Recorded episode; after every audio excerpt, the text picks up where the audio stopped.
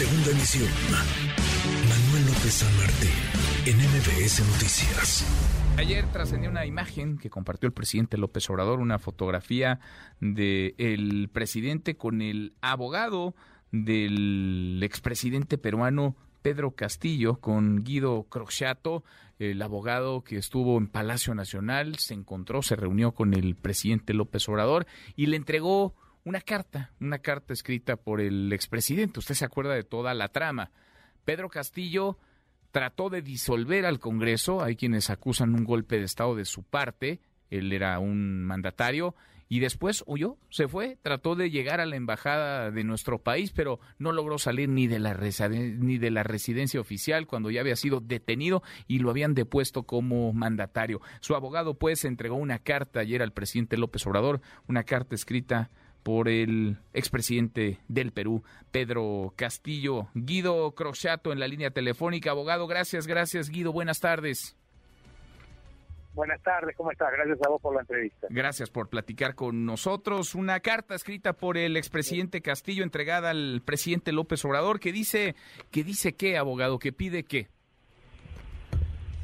Bueno, en primer lugar agradece el apoyo de México al pueblo peruano y a Castillo en particular, el, el asilo a la familia de Castillo que está acá en México, en una muestra de agradecimiento, de compromiso y de confraternidad entre dos pueblos que tienen un largo vínculo, ¿no?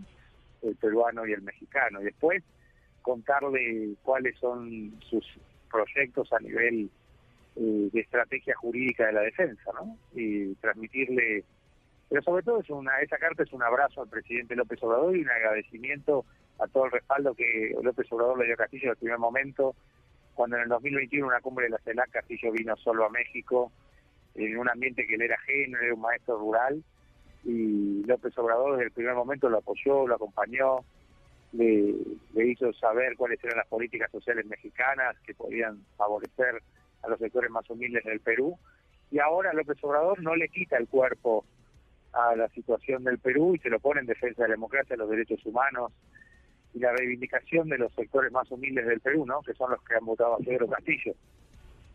Ahora, ¿cómo está el expresidente Castillo? ¿Cuál es su situación? ¿Cuál es su condición en la cárcel donde se encuentra en el Perú? Bueno, la situación procesal es ilegal, es decir, Castillo fue vacado, destituido en forma irregular, no respetando el debido proceso. Ese es el aspecto técnico. El aspecto político, el Castillo fue destituido porque no negociaba con determinados intereses. Entonces no era cómodo para esos sectores que lo querían afuera del poder y por el momento lo han logrado. Castillo está en una prisión con en Barbadillo, en las afueras de Lima Capital, eh, pero expectante porque él sabe que la situación que padece es una injusticia y eventualmente esto va a terminar y habrá un nuevo capítulo político en Perú, ¿no? Ahora, el presidente López Obrador, ¿qué, ¿qué, le dijo, abogado? ¿Qué le dijo ayer? ¿Qué puede hacer México más allá de lo que ya ha hecho hasta ahora, el asilo, la protección la familia del, del expresidente? ¿Qué más puede hacer México? Bueno, México en este momento tiene un papel protagónico en América Latina y está recuperando una impronta ejemplar para toda la región en defensa de la democracia y los derechos humanos, el respeto a los procedimientos democráticos y jurídicos eh, así que en primer lugar lo que México hace eh, no es poco, que es alzar la voz en defensa de la democracia en el Perú, los derechos humanos eh, en Perú. recuperar eso hablábamos con el presidente ayer, ¿no? que esto no fue siempre así, pero hoy México recupera su mejor impronta en materia de política exterior, la Cancillería mexicana está haciendo un gran trabajo, y eso me parece que puede profundizarse y ser continuado, y esa es la idea del presidente López Obrador, ¿no?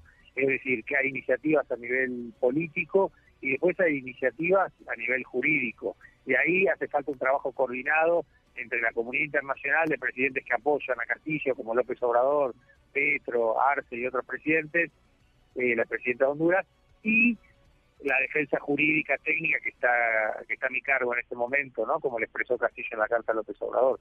México y cualquier país puede hacer mucho cuando defiende la justicia y la democracia. Tienen un montón de recursos los gobiernos eh, de nuestros países tienen estructuras diplomáticas que pueden ayudar muchísimo cuando se activan. Lo importante es que funcionen bien, ¿no? Y en México están funcionando bien, por suerte.